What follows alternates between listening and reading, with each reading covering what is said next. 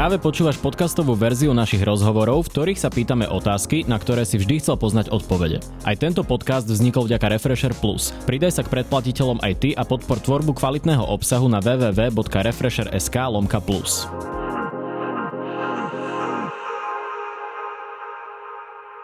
Vítajte vo Face to Face v relácii, kde začneme pri politike a skončíme pri lifestyle. Mojím dnešným hostom je podpredseda strany Smer sociálna demokracia Erik Kaliňák. Vítajte. Dobrý deň. Pán Kaliňák, včera sa otvorili terasy a posilky. Už ste to stihli využiť? Áno, už áno. A kde ste boli? Viete čo, blízko pri robote, kde sme si odskočili na obed vlastne. Aha. A čo, vítate túto zmenu po pol roku, alebo asi to ešte nie pol rok, ale skoro pol rok? Áno, vítam ju. Myslím si, že to mohlo byť... Tie terasy mohli fungovať celý čas, aj keď zase v zime asi ťažko. Ale mám za to, že tie terasy a ich otvorenie nebude viesť k žiadnej katastrofickému návratu covidu alebo niečo také. Uh-huh. Pýtal som sa to aj Erika Tomáša, keď tu sedel ako zástupcu opozície. Vy kritizujete vládu Eduarda Hegera aj predtým Igora Matoviča, ako bojovali s pandémiou. Viete mi dať e, stručne, tak e, povedzme, že tri veci, ktoré by ste vy e, ako smer robili inak, keby ste boli vo vláde. Jasné. A potom, ako vlastne došla prvá vlna, spoznali sme ten COVID a zistili sme jeho riziko, by sme išli určite skôr do otvárania. Prvý, prvý, úplne prvý problém, vlastne, ktorý mhm. vznikol pri Matovičovej vláde, čo sa týka boja s covidom, bol vlastne tá jar, jar, leto v roku 2020, kedy Igor Matovič pre mňa z nepochopiteľných dôvodov proste tlačil na to, aby všetko bolo zavreté, nedalo sa nikam chodiť a miestami platili ešte prísnejšie pravidla, než v tom najhoršom období počas tej druhej vlny. Mm-hmm. Znamená, tam sme boli za oveľa skôršie otváranie, pretože povedzme si úplnú pravdu, ten prvý nezmutovaný COVID naozaj bol možno na úrovni ako slabšej chrípky. Potom došiel britský, došla britská mutácia, tam začali byť už reálne problémy a tam už bolo naozaj na mieste e, byť zodpovednejší. A môžete si to aj pozrieť, e, myslím, že to bola nejaká novembrová relácia v teatri. Ja som sa stával do pozície s tým, že som súhlasil s expertami, epidemiológmi v tom, že mal dojsť proste krátky, ale účinný lockdown. Uh-huh. Ten bohužiaľ nedošiel, namiesto toho sme tu mali rôzny mix všemožných opatrení. Celoplošné testovanie bol taká... No a celoplošné testovanie by určite sme nerobili, to už je tretia, ale ešte štvrtú, ak môžem. Štvrtý bod, určite by sme viacej dbali na, na liečbu a či už nejaké vitaminové doplnky, alebo aj skúšanie nejakých experimentálnejších liekov, pretože naozaj tí ľudia, dobre, bolo toto celoplošné testovanie, ľudia zistili, že sú pozitívni a v tom momente vlastne s, ním, s nimi vonkajší svet kompletne prerušil komunikáciu. Ani doktori obvodní nemali dostatok uh, týchto rúšok a iných pomôcok potrebných mm-hmm. na to, mhm. aby sa cítili bezpečne v robote a tým pádom ich odpinkávali iba po telefóne. To znamená, tí ľudia, čo zistili, že sú pozitívni vďaka celoplošnému testovaniu, zistili vlastne, že sú v tom sami. Uh-huh. Uh, nie sme podľa vás troška spolu zodpovední za ten počet tých vysokých úmrtí skrz to, že vy ste pozývali ľudí do ulic v novembri. Známe sú aj fotky či už pána Blahu alebo aj pána Fica z námestia Alexandra Dubčeka, kde sa fotili bez rúšok, bez respirátorov aj s dôchodcami? Takto, vychádzajúc z toho, že samotná vláda, ktorá mala 100% záujem na tom, aby toto vaše tvrdenie preukázala, dokázala uh-huh. vyrukovať s, jedno, s jedným prípadom úmrtia, ktorý dokonca ani nebol spôsobený priamo účasťou na tých protestov, mm-hmm. tak, mhm. ma, tak si dovolím tvrdiť, že nie. Na druhú stranu je potrebné povedať, že tie protesty by tu boli tak či inak a boli v desiatkách tisícoch mm-hmm. pred prezidentským palácom, zatiaľ čo Smer rozprával o tom, že si pôjde uctiť pamiatku pred Národnú radu, kde bolo do 100... Čo si inak nepamätám, že by ste kedykoľvek predtým robili. No, Myslím si, že sme či to nebolo, či, nie, či to nebolo si, také že sme... príznačné, že 17. novembra si idete uctiť Alexandra Dubčeka, ale hlavne... Alexandra samoz... Dubčeka sme si uctievali, podľa mňa. A, áno, to, to, to nespochybňujem, ale hovorím, že práve v ten dátum a vy ste aj ľudí vtedy pozývali do ulic, nehovorím, že priamo pred prezidentský sme, palác. hovorili sme, že my tam budeme. Z... A to čo znamená, keď to povie jedna z najsilnejších politických strán na scéne? Znamenalo to to, že ľudia vtedy cítili strašnú nevolu voči vláde, voči spôsobu vládnutia, ktorý si Igor Matovič zvolil, ktorý proste bol skôr taký diktatorský a mocenský, ako nejaký koncenzuálny, že by s tými ľuďmi rozprával. Ja si pamätám strašne veľa príspevkov, kde si dokonca robil srandu z ľudí, ktorí sa rýchlo, rýchlo nahrnuli do obchodu, aby si nakúpili respirátory a boli, boli mu doslova na smiech. To znamená, my sme sa rozhodli, aj vychádzajúc z komunikácie s našou členskou základňou a našimi fanúšikmi, ktorí nás žiadali, poďte, podporte nás uh-huh. v protestoch, tak sme sa rozhodli, že ich podporíme. Ale nebolo vtedy skôr štátnické alebo zodpovedné gesto povedať ľuďom, aby zostali doma v čase e, hýriacej pandémie a nepodporovať to, aby sa hromadne stretávali na jednom mieste? Hýriacu pandémiu sme tu mali od konca novembra do polky februára. Vtedy podľa mňa nie. A hovorím, ja si stojím za tým názorom, ktorý nie, je odborný. Uh-huh. Hovorí o viacero epidemiologov, expertov zahraničných. Proste ten nosenie rúšok na mhm. verejnosti vonku mi príde cez čiaru. Absolútne rešpektujem povinnosť si nasadiť rúško, keď idete do interiéru, na poštu, ja neviem, do reštaurácie alebo do obchodu. Tam to absolútne akceptujem a myslím si, mhm. že to je správne opatrenie. Povinnosť nosiť respirátory vonku pokladám za nezmysel. Čiže myslíte si tým pádom napríklad, že by mohli byť teraz kľudne v pohode vonku veľké festivaly, ja neviem, pohoda s 30 tisíc ľuďmi by podľa vás bola priechodná, keďže je to outdoorový festival? Nerozumiem úplne, jak ste k takémuto záveru došli. No vy tvrdíte, že stretávať sa vonku v rúškach a respirátoroch je bezpečné? sa, prechádzať sa. Ja si myslím, že ísť ale, ale my sa stále prírody... bavíme o proteste, kde bolo na jednej kope desiatky tisíc ľudí. Áno, ale opakujem, čiže... že ten protest sme my nezvolali. A teraz, sme, teraz uh-huh. ste odskočili od témy. Nie, neodskočil. Ja len používam vašu analogiu, pán Kaliňák, že ja vy tvrdíte, že bolo bezpečné, keď sa desiatky tisícov ľudí stretali 17. novembra a ja používam analogiu, či na základe tej logiky by sme nemohli mať teraz napríklad aj Pohoda festival, lebo ja veľa ľudí by to privítalo. Rozumiem, ja som nepovedal, že si myslím, že to bolo bezpečné. Ja som povedal, uh-huh. že proste vtedy bola taká spoločenská nálada, že pred bezpečnosťou ľudia mali proste vnútornú potrebu vyjadriť svoj nesúhlas. A vy ste Tento... to podporili napriek tomu, že uznávate, že to bolo zdravotné riziko? Samozrejme, ale zdravotné riziko pri COVID je takmer čokoľvek. Uh-huh. Ja jediné, čo som povedal o rúškach následne respirátoroch, je, že keď idete von, keď idete na prechádzku, keď idete na, ja neviem, zašportovať si do prírody, tam naozaj to pokladám za nezmysel. Uh-huh. Ja nehovorím o veľkých outdoorových uh, aktivitách, ja neviem, koncertoch a tak ďalej. To samozrejme bezpečné nie je. Áno, ale ja som hovoril o tej demonstrácii, ktorú opätovne po- hovorím, že vy ste to podporovali. Čiže to je tá istá analogia. Analogia Čiže uznávate, to... že, pozýva, že ste pozývali tých ľudí do zdravotného rizika? Keď ste... Nie, hovorím, jednak sme ich nepozývali, ale sme vyjadrili súhlas uh-huh. a opakujem vám, tie protesty by tam boli tak či inak. Uh-huh. Boli v 10 tisícoch. Nemyslíte si, že keby povedal Smer SD, že zostanete doma, je to bezpečnejšie, že by tam prišlo menej ľudí? Možno v stovkách, možno v tisícoch, áno, uh-huh. ale opakujem, máme, napriek tomu, že na tom vláda mala absolútne 100% záujem, máme informáciu o jednom úmrtí skrz uh-huh. niekoho, kto na proteste bol. Uh-huh. Čiže príde tiež celkom zvláštne, že ak to je teda také obrovské riziko zdravotné, ako to, že sa nakazil jeden jediný človek. Rozumiem, tak to my nemáme ako overiť samozrejme. Ja, ja vychádzam z toho, čo hovorila priamo, priamo vláda a vládni predstavitelia. Odborníci naprieč e, celým spektrom hovoria, že jediná cesta von je očkovanie z tejto pandémie, ako to permanentne zaraziť. My poznáme postoj Roberta Fica k tomuto. Vy ste na tom ako osobne? Dáte, dáte sa zaočkovať? Aktuálne vyčkávam, keďže sa zaočkovať ešte nemôžem. Uh-huh. Študujem, čo sa deje je, teším, teším ma, to nie je správny pojem, ale som v nejakej miere rád, že konečne sme opustili tú, tú diskusiu, že vakcína je sloboda, vakcína je zdravie, vakcína je bezpečnosť mm-hmm. a mhm. neexistujú žiadne rizika. Už o tých rizikách hovoríme. Ja 100% súhlasím, že sa bavíme o 5 ľudí z miliónu, mm-hmm. ktorí, do, ktorí mali krvnú zrazeninu, nie to ešte, ktorí na to zomreli, čo ešte menší počet. Ja to beriem, ale proste v takej komplikovanej téme, ako je vakcinovanie, si myslím, že namiesto nejakej takej hrubej propagandy všetko bude super, choďte sa zaočkovať, e, určite vám to nič neurobi. Kebyže štát si proste otvorene svojim občanom hovorí o potenciálnych rizikách, ktoré sú malé, uh-huh.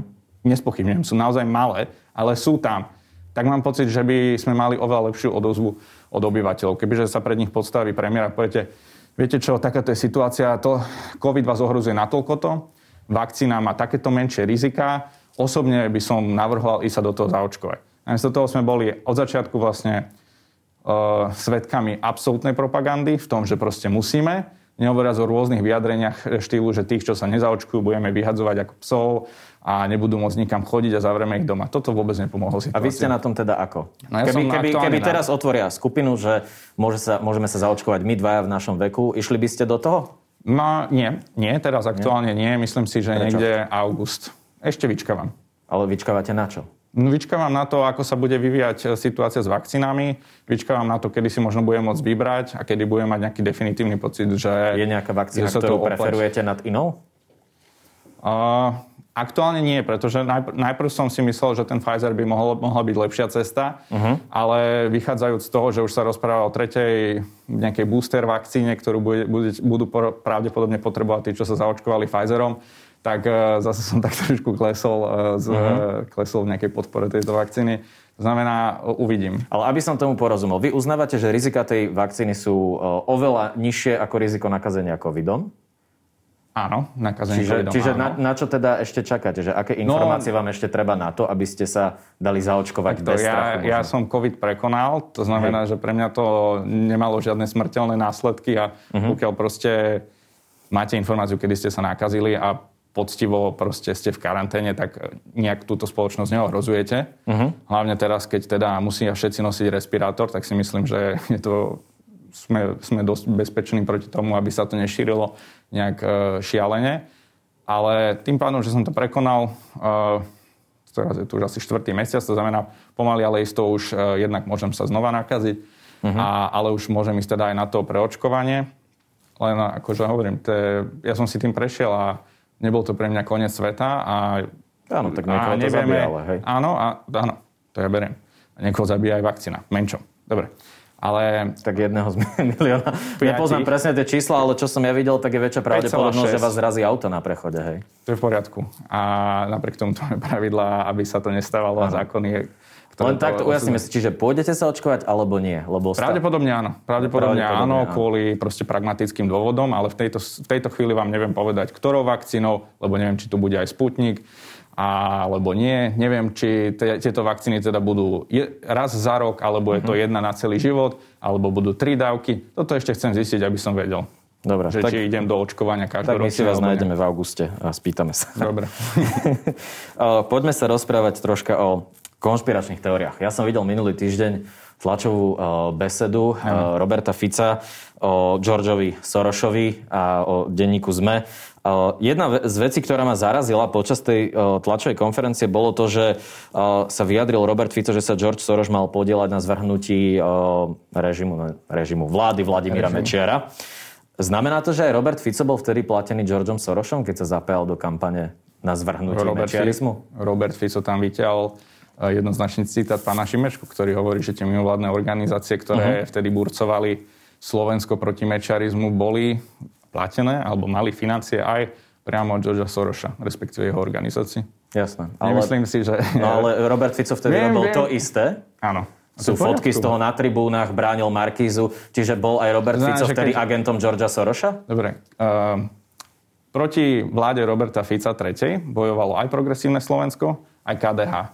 Je kvôli tomu KDH progresív, progresívne? Bojuje kvôli tomu za, ja neviem, Čiže v roku 1998 sa záujmy Georgia Soroša stretli so záujmami Roberta Fica? Robert Fico je politik, ktorý má záujem na to, aby vládol. To znamená, tam sa tie záujmy mohli stretávať pomerne často. Aha. Kebyže je tu nejaká kebyže je tu niekto v pozícii Vladimíra Mečera. Aktuálne dnes, čo nie je. Aký je postoj súčasný smeru k vláde Vladimíra Mečera? Lebo tý, týmito výrokmi mne sa zdá, že pán Fico troška popiera svoju vlastnú politickú históriu. Vysvetlite mi, ako ju popiera. Popierajú tým, že mám z neho pocit, že e, na to spomína ako na nejakú dobrú etapu slovenskej, čo ja nehodnotím ani, či je dobrá alebo zlá. Ja sa len pýtam, aký je postoj Smeru momentálne sa, ku že... vláde Vladimíra Mečiara. Priznám sa, že na to som sa vôbec nepýtal. Je to pre mňa dávna minulosť, ktorú som neviem, či vôbec zažil, asi zažil, áno, uh-huh. ale nejak sa ma to osobne nedotýka a dúfam, že Slovensko je už dávno na, má iné problémy a pozera sa iným smerom, než na to, ako hodnotiť vládu Vladimíra Mečera. Čo viem z prieskumov je, že Igor uh-huh. Matovič ho za chvíľu predbehne v nepopularite v tom, ako zlý premiérom je podľa väčšiny obyvateľstva. Uh-huh, dobre. Čiže ale tým pádom ro, ich záujmy sa teda v roku 1998 stretli a teraz sa evidentne rozchádzajú, keď Robert Fico kritizuje Každá politická strana aké si mocenský... neznáme aktivity Georgia Soroša, ktorý... Ja, ja nie, akože neúplne rozumiem, hej, kam smerujete, pretože to je ako keby ste tvrdili, že mocenské záujmy progresívneho, teda záujmy progresívneho Slovenska dnes uh-huh. sú tie isté, ako má strana Smer, tie isté, ako majú Kotlebovci, tie isté, ako majú hlasisti. Uh-huh. Je to normálne. S, robíte politiku a máte politické záujmy a ciele. Ano. A vtedy to bolo dostať sa do vlády. A bol taký istý záujem mal Robert Fico, ako, ja neviem, pán, pán Zurinda napríklad. Áno, ale, ale, dneska, ale dneska, keď progresívne Slovensko e, presadzuje svoje záujmy, tak je z vašej strany označované, že je platené Sorošom. Ale keď to robí Smer, tak to tak nie je. Čiže ja narážam na túto diskrepanciu e, v názoroch, e, že keď poviete napríklad, že americká veľvyslankyňa bola na návšteve u prezidentky Čaputovej, ano. tak dostávala pokyny, ale keď sa americký veľvyslanec stretne s Robertom Ficom, tak nedostáva pokyny. Čomu nerozumiete, pán Kaliňák? No tomu, že keď sa Robert Fico stretol s americkým veľvyslancom, tak americký veľvyslanec došiel rozdávať pokyny. Však je to presne v, to, v tom videu. O tom, že Robert Fico sa nakoniec rozhodol ich nenaplniť, Hlasovali sme proti. Ja len hovorím, že vy konšpiračne prisudzujete Zuzane Čaputovej alebo niekomu inému ľubovoľne konanie, ktoré nemáte ako dokázať a to je to konšpirovanie. A ja som práve narážal na to, že keď sa v 98. stretli v úvodzovkách záujmy, údajné záujmy Georgia Soroša s Robertom Ficom, tak je to v poriadku ale keď uh, podporí... Ale záujem Georgea Sorosa nebol dosadiť Roberta Fica do vlády. George Soros mal pravdepodobne svojich koňov, alebo minimálne mal záujem na mm-hmm. tom, aby padla Mečarová vláda. Ak teraz mám vychádzať zo slov Roberta Fica, tak to mm-hmm. bolo kvôli tomu, aby došla vláda, ktorá podporí prelet amerických stíhačiek. Mm-hmm. To, to tvrdíte to, to Robert, Nie, to tvrdí Robert Fico. A, no, ja vychádzam z neho. A konšpirácia nie je o tom, či to viete dokázať alebo nie. Konšpirácia je vyslovene falošné tvrdenie, ktoré uh-huh. hovorí o nejakom zúfalom prepojení. Robert Fico vychádza z vlastnej skúsenosti, že vždy, keď došla americká ambasáda niečo riešiť, no tak to bolo formou pokynov a riešili si svoje záujmy. Ja si veľmi dobre pamätám výrok Petra Pellegriniho, ktorý hovoril, keď sa riešila Markiza, keď sa riešili zmenky Markizy, došla uh-huh. za mňou americká ambasáda s právnikom Markizy, a mhm. tlačili na mňa, aby všetko dopadlo v poriadku. To isté povedala Monika Jankovská, to isté povedal, potvrdil Gábor Gál, vtedajší minister spravodlivosti, pokiaľ si správne no, pamätám. ak si pamätám, tak pán Pellegrini hovoril, že mali záujem na to, aby to bol spravodlivý proces a chceli ano. sa o tom informovať vzhľadom na to na stav korupcie v slovenskej justícii a vzhľadom na to, kto je Marian Kočner. Pozrite, ak si myslíte, že je v poriadku, že americká ambasáda si zoberá ja amerického nie som hovorca americkej ambasády, ale nie, hovorím, ja, že ja, vy dobré, prisudzujete do konverzácii ste... niečo, čo neviete dokázať a to je konšpiračná teória, to je priam definícia toho.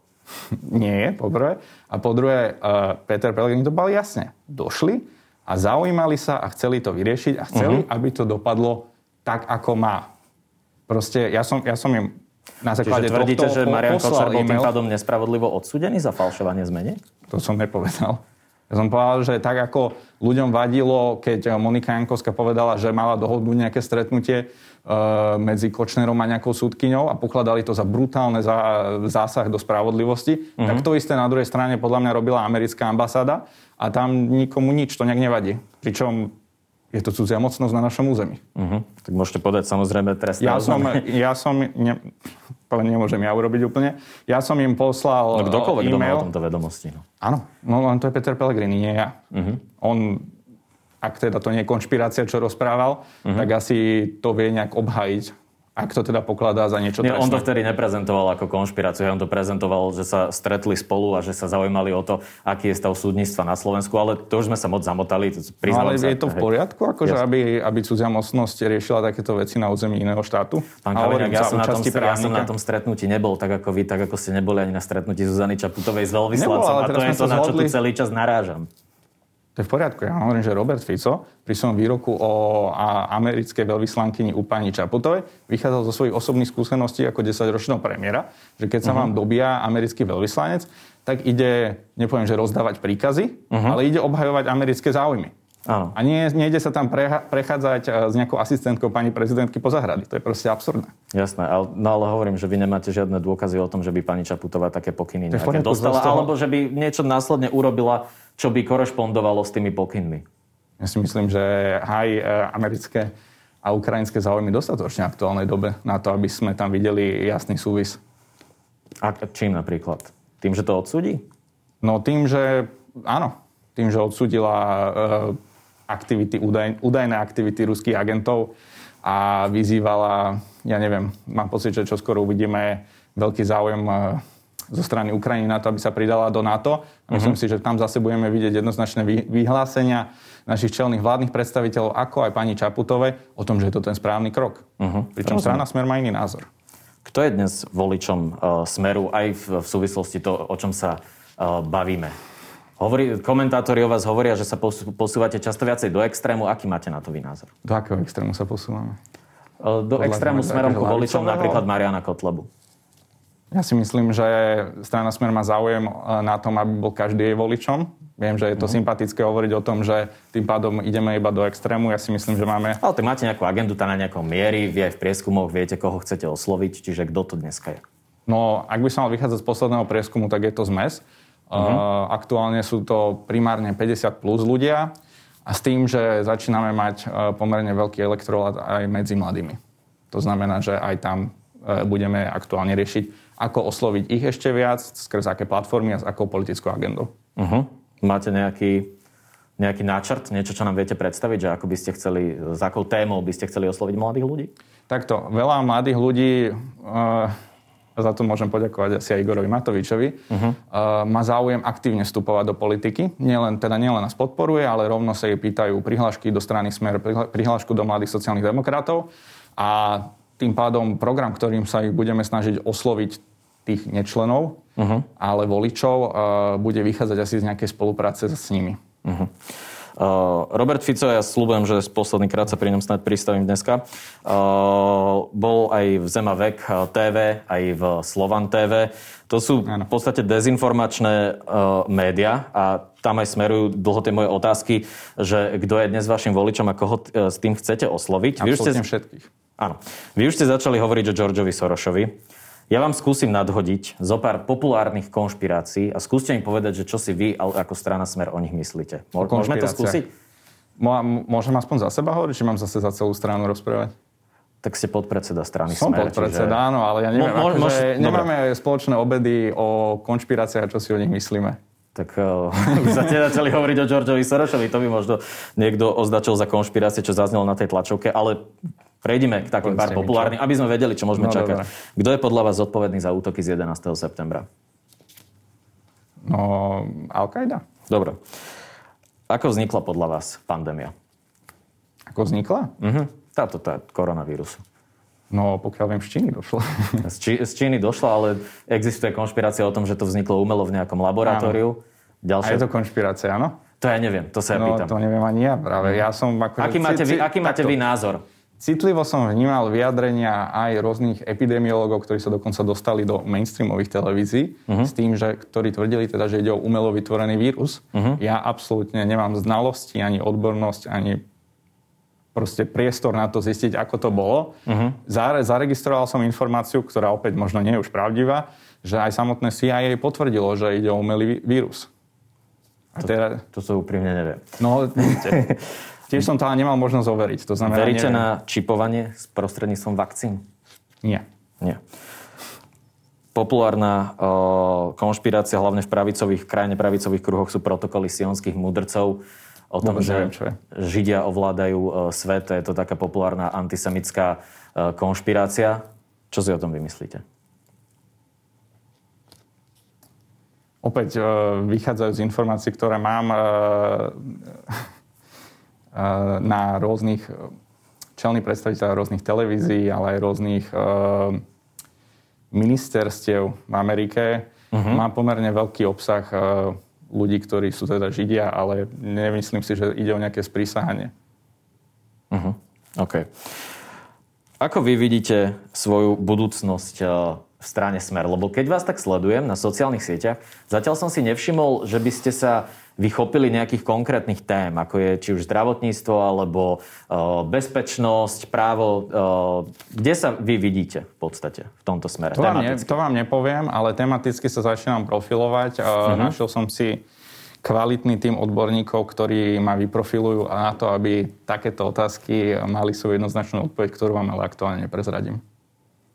Chcem sa najprv tej... Čiže najali ste si odborníkov, aby vám povedali, akým témam sa venovať? Alebo... Nie, nie. Spravil som rozhodnutie, akej téme sa chcem venovať. Aha. A skrz e, členov strany a uh-huh. aj, na, aj predsedníctva som e, našiel odborníkov v danej téme, s ktorými chcem sedávať, diskutovať a obsiahnuť danú problematiku natoľko, aby som bol proste plnohodnotne pripravený človek sa k tej téme odborne vyjadrovať. Aha. Čiže naznačiť aspoň, či to je sociálna sféra, Či to je... Nie. Nie. Justícia. Je to, je, to, je to celé tajné, je to celé tajné. Je to celé... Bude to nejaký, nejaká téma, o ktorej sme Bude doteraz to úplne nepočuli? nové ministerstvo, áno. Úplne nové minister. Dáte si Nie, nie. ďalšieho člena vlády, hej, aké je teraz populárne. No. Vládli ste vôbec, ak ste nevytvorili nové ministerstvo? Jasné, hej. Áno, to sa dá povedať aj o pravičaroch, aj o lavičaroch, že vždy si vymyslia niečo nové. A čo je ale momentálne v smere vaša agenda vlastne okrem strihaní videí a s- spravovania tých Facebookov? Vy ste vášnivý memečkár, keď vás tak eh, sledujem, ale eh, čo, čo vy v smere robíte? A, takto. Nemáte mandát, čiže... Nemám mandát, áno. A strihanie videí a staranie sa o sociálne siete, to je náplň mojej pracovnej činnosti, ktorú vykonávam v strane Smer. Tam to vnímam skrz to, že som zamestnanec. Uh-huh. A zvyšok je politická práca a hľadanie tém, ktoré mám pocit, že nikto sa ich nedotkol skrz to, že majú možno pocit, že už, to, už nie, nie je tá téma ich hodná, lebo ja neviem, v minulosti boli ministri alebo proste sa profilujú na vyšších e, členov vlády, čo rešpektujem. A ja chcem byť práve niekto, kto ak spraví aj nejaký radový poslanec prešlap, tak musí vedieť, že pravdepodobne to uvidím a pustím do éteru. Aha, jasné. Čiže vy ste taký enforcer v tomto. Ja tak zbieram, čo sa mi páči a, a, a z toho sa snažím vymýšľať niečo kreatívne, zaujímavé a da, dostávať tú politiku do takej úrovne, že je zaujímavá aj pre mladých, aj skrz ten humor, aj skrz memečka, aj skrz hociaký iný kreatívny prístup, ktorý je iný len, než len to, že sa postavíte pred kameru a poviete nejaký politický message. Čo ten smerácky TikTok? No, uh, je, mám svoj uh, pod môjim menom. Aktuálne tam už mám takmer 1500 fanúšikov s tým, že taký nejaký prospekt je, že ak by sa mi podarilo tam nazbierať, ja neviem, 50 tisíc fanúšikov skrz ten obsah, čo dávame a videli by sme v tom budúcnosť, tak by to potom bolo odovzdané strane. Počkaj, čiže vy tam najskôr chcete nazbierať, až potom to odovzdať strane? Lebo mne to príde také... Aké vám to... Nie je to také opačné, že najskôr chcem zaujať čím najviac obsahom a tým si nazbierať tých fans? No. Však e, obsah, obsah tam plním. Mm-hmm. Obsah tam plním, zistujem algoritmy, čo sú Jasné. v pozadí a aký, akú to má spätnú väzbu, či robiť viac dielne série, že keď máte mm-hmm. trojminútové video, či to rozdeliť do troch častí, alebo to proste nemá šancu na tom TikToku.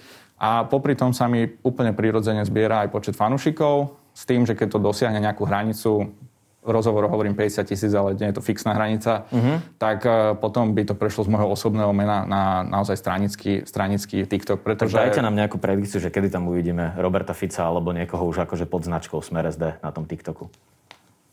Tie videá tam sú, aj, aj Roberta Fica, aj myslím aj Luboša Blahu som tam vešal, aj robil som uh, reklamu dokonca aj pani Ciganíkovej, pretože Sloboda a Solidarita si síce vytvorili TikTok, ale nič na ňom nerobia, len aby ma predbehli.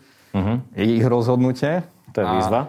No, tak keď som hovoril, že chcem byť prvý, tak oni ma predbehli, za to Hej. gratulujem. Ale akože myslím si, že škoda, že to nevyužívajú. Takto povedzme si, že ak e, Prievická knižnica môže mať svoj TikTok, tak aj strana Smer by mala mať. Jasné. tak Pozdravujem e, tvorkyne, veľmi dobrý obsah. Jasné, sme zvedaví, že čo z toho vylezie. Uh, Prejdeme k referendu, to je teraz pre vás veľká téma. Dajte nám najprv také základné fakty, ako to momentálne vyzerá, koľko podpisov ste vyzbierali a čo bude nasledovať. Vyzbierali sme do 600 tisíc podpisov, presné číslo nevieme. Aktuálne sa všetky tie harky číslujú a podpisujú. Je to také mm-hmm. trošku problematické, lebo vlastne to znamená, že ten predseda petičného výboru, pán Erdeli, mm-hmm. musí rozdať 100 tisíc e, podpisov svojich na petičné harky, lebo dokopy sa bavíme okolo tak približne Aha, 100 tisíc petičných harkov. Taká mravenčia robota teraz. Trošku, no, nie, akože zamaká si, ale však dobre. A následne to petičný výbor e, všetky petičné harky doručí pani prezidentke a tá má následne 30 dní na to, aby vyhlásila dátum konania referenda, ktorý musí byť do 90 dní. S tým, že ak sa rozhodne obratiť na ústavný súd, s tým, že či je takéto referendum ústavné, tak samozrejme tá doba prestáva plynúť. Uh-huh, jasné. Uh, viacero už sa našli také hlasy ústavných právnikov, že by mohlo byť uh, protiústavné. Nebojíte sa tohto? Našli sa aj hlasy, ktoré povedali, že je to určite ústavné. Áno. Vychádzajú zo skúseností, že takéto referendum už sa dialo v 2004, tak máme kvázi taký nejaký historický Ale bolo základ. neúspešné. To je v poriadku, ale bolo ústavné. Áno, vtedy ústavný súd uh, to nezastavil. No. Čiže Takže veríte... máte nejakú historickú skúsenosť, ktorá niečo naznačuje. Uh-huh. Ale je to, je to jej právo.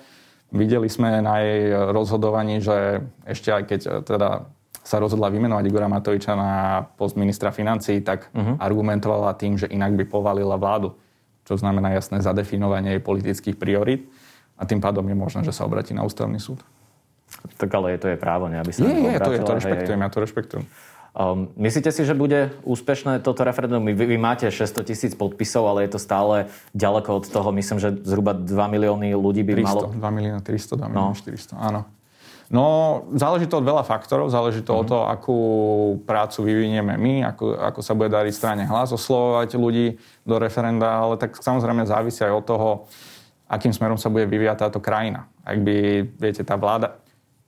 Ten dôvod, prečo sme sa rozhodli podporiť eh, referendum a prečo sme mu dali celú tú technický, ten technický support, bol kvôli tomu, že ľudia potom volali. Ľudia trošku ovplyvnení rokom 2018 si mysleli, že poďme do ulic, vyženieme vládu. My sme im vysvetlili, uh-huh. že ono to tak neúplne funguje, napriek tomu, že novinári veľmi radi hovoria, že to bola tá ulica, čo zosadila Roberta Fica. Tá ulica možno presvedčila Bela Bugára, aby sa rozhodol tak, ako sa rozhodol, ale uh-huh. na konci dňa jediný spôsob, ako podľa nás demokraticky a ústavne uh, ukončiť toto trápenie s vládou pána Hegera aktuálne, je cez referendum ale hovorím, tá prvotná tá iniciatíva išla od ľudí. To znamená, ak budú mať pocit, že najbližších 5 mesiacov, alebo teda do septembra, e, sa vláda polepšila a už robí tak, ako si oni predstavujú, tak referendum nebude úspešné a budeme to rešpektovať a budeme sa aj my osobne trošku tešiť, že tá vláda sa polepšila.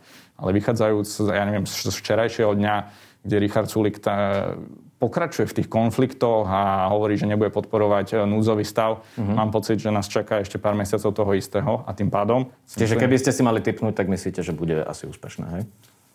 Ak bude pokračovať to, čo vidím, čo sme videli včera, čo sme videli posledné mesiace, určite áno. Uh-huh. Ak sa polepšia, samozrejme, ľudia môžu povedať, aj tak to referendum splnilo svoju, svoju úlohu, pretože viedlo k radikálnej zmene toho, ako vláda vládne, čo je úspech sám o sebe. To referendum? Áno. Ako ten tlak toho referenda, uh-huh. že teraz uh, vláda si uvedomuje, že aha, dobre, tak nemôžeme robiť tieto šialenosti, čo sme tu predvádzali celý rok, dosadzovať si všade svojich kamarátov, neprofesionálov, neodborníkov a ja neviem, uh, priateľky, manželky a, uh-huh. a, a sestry, bratov a tak ďalej. Tak keď tento tlak uh, referenda, ktorý nad nimi vysí, že môže dojsť k ich ukončeniu ich mandátu, bude viesť k tomu, že sa zlepší, ako vykonávajú svoju funkciu, aj to je úspech pre nás. Jasné. Čiže pre vás je to taký win-win, keď vás tak počúvam, hej, aj keby to nebolo úspešné. No nebude to takto. Nebude to win, ak budeme vidieť uh, tento štýl vládnutia, ktorý sme tu mali rok. Rozumiem. Hej. A ľudia povedia, hej. nevadí. Posledná politická téma, ktorú by som chcel otvoriť iba tak nakrátko. Momentálne sa diskutuje o trestoch za drogy. Áno. Vy ste mladý človek. Mali ste niekedy marihuanu? Áno, raz v Holandsku. Holandsku. Môj problém, a ja, ako je to trápne, ale priznám sa k tomu, ja neviem fajčiť, ja neviem proste ten dech dostávať do plúc, mm-hmm. tú cigáru, mm-hmm. zvládnem, lebo to ide iba do úst a von. No, to, to, mm-hmm. to viem. Ale dostávať ten dech do plúc, ja, ja fyzicky neviem, proste som sa to nenaučil, nikdy som k tomu blízko nemal. To znamená, že vlastne hoď som marihuanu mal, tak som ju vlastne nemal, lebo som ju vydychoval von. Takže že viete, ja viete, kto toto prvý povedal? Bill Clinton v 90 rokoch mal tzv. didn't inhale. A, okay. to, to som priznal, že to som nevedel. To tvrdíte, áno, jasné, jasné. Čiže ma, mali, ale nemali. Mal som v Holandsku, kde to bolo, myslím, legálne, dúfam. A... Jasné, šikovne z toho kľúčkujete, pán Kalinek. Takto Nie. sa vás pýtam. Um, ste, uh, ste v pohode s tými trestami za marihuanu momentálne? Uh, O tomto sme našťastie diskutovali na predsedníctve, takže môžem povedať za stranu Smer Áno, a nielen za mňa. Máme za to, že tie tresty aktuálne na Slovensku sú také nejaké celkovo podivné, lebo vlastne ako keby ten najväčší trest dostanete za to, že ukradnete nejaké peniaze, ale môžete zabiť niekoho. Tak za úkladnú vraždu viete dostať do živote. V poriadku, ale máte tu trest, ja neviem, za zmenky podvod, ktorý sa vlastne neudial 19 rokov a za zabitie mal pán Lipšic, ja neviem, koľko to bolo? 5 až 7, myslím. Tak on zrazil chodcu. Zabil, áno. Áno. No a čo sa týka aj drog, máme tiež pocit, že tam sú tie tresty zbytočne prísne a že vlastne ľudí, ktorí spravia takú chybu, e, dostanú zadarmo od štátu vysokú školu kriminality vo väzení. Uh-huh. Takže... A platí to u vás iba pri e, marihuane? Chcem z vás dostať aj niečo konkrétne, že máte s tým problém iba pri marihuane alebo aj pri iných drogách? Išli by ste cestou dekriminalizácie alebo iba znižovania trestov? Nie, nie cestou dekriminalizácie, iba cestou znižovania trestov a myslím si, že primárne téma a diskusia sa týkala výhradne marihuany. Uh-huh. Čiže keby to predloží ministerka Kolíková uh, do parlamentu, o čom sa diskutuje, tak by ste vedeli podporiť takýto návrh? Teda museli, by, poslanci? Mus, museli by sme ho vidieť. Uh-huh. Uh, toto je názor strany, že sme za to, aby uh, tie tresty boli umiernenejšie.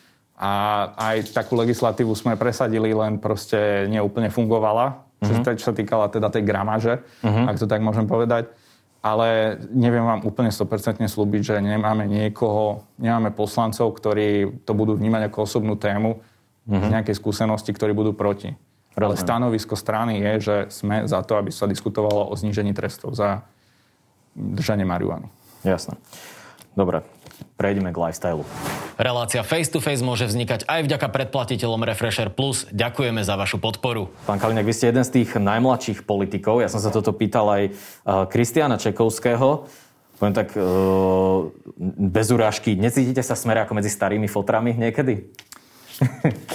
Takto. Uh, možno v strane aj áno, mm-hmm. ale čo sa týka centrály a čo sa týka vlastne vnútra smeru, je to mladý startup.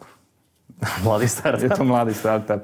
Je nás tam, ja neviem, dokopy 15, sú to všetko mladí chalani, respektíve devčatá, ktoré mm-hmm. majú záujem robiť politiku a samozrejme, že nosným, nosným speakerom je pre nás Robert Fico mm-hmm. skrz svoje skúsenosti, ale aj z toho obsahu, ktorý produkuje už aj Robert Fico sám, vidíte, že tie nápady sú skôr také, takého mladšieho razenia už. Jasné. Aj to včerajšie video. A vymysleli ste to vy? Nie ja osobne, ale sedeli sme k tomu a toto bol záver. Mali sme viacero variant, ale nakoniec táto prišla ako zrealizovateľná v čo najrychlejšej, Jasné. najrychlejšom čase. A čo vy robíte vo voľnom čase? Na to, ako ste mladými, príde, že vy ukazujete oproti iným politikom na sociálnych sieťach málo zo svojho súkromia alebo Mám zo svojich to zakázané od manželky, takže... Hej? Áno, takže, takže nemôžem. Ale nie, akože je to, ta, je to taká zmes toho, čo aktuálna situácia umožňuje. Mm-hmm. Teraz e, aj kvôli rôznym opatreniam je to skôr proste, ja neviem, PlayStation 5, počítač, hranie. Ukoristili ste PlayStation 5? Prosím? Ukoristili ste PlayStation 5? Áno, skrz brata. Aha. Brat bol tak dobročinný voči mne, že on ukoristil a posunul mi ju. Ježiš, zlatý chalan. A keby nebola pandémia, tak kde by sme vás našli? Športujete alebo aké máte také konečné? Baví vlastne ma, teraz už môžete. Bavia, bavia ma športy, či už je to futbal, basketbal, ja neviem, florbal, ping-pong, ešte aj tenis. Všetko akože viem v nejakej miere zahrať, mm-hmm. ale nemám rád, keď to ide do nejakej také akože profesionálnej úrovne. Vždy, keď som sa snažil a hral som niečo na nejakej takej, ja neviem, druhej, tretej lige, dajme tomu, mm-hmm. tak uh, som tam začínal vnímať konflikty a tým pádom uh, proste mi to nesedelo úplne, keď Jasne. to ľudia prežívali. Rád si idem zahrať, takže proste je to v tej forme kamarátstva, že sa zoberieme desiatich chalani a ideme si zastrieľať. Prehráme, prehráme, je to úplne jedno. Jasné. Dáme si záverečnú rubriku, buď alebo, OK? Dobre. Ja vám poviem dve veci, vyberiete si jednu. No. Pivo alebo víno? Víno. Pizza alebo burger? Pivo. To je doživotne? to teraz. Čo máte radšej? Pizza. Dovolenka pri mori alebo v horách? Pri mori.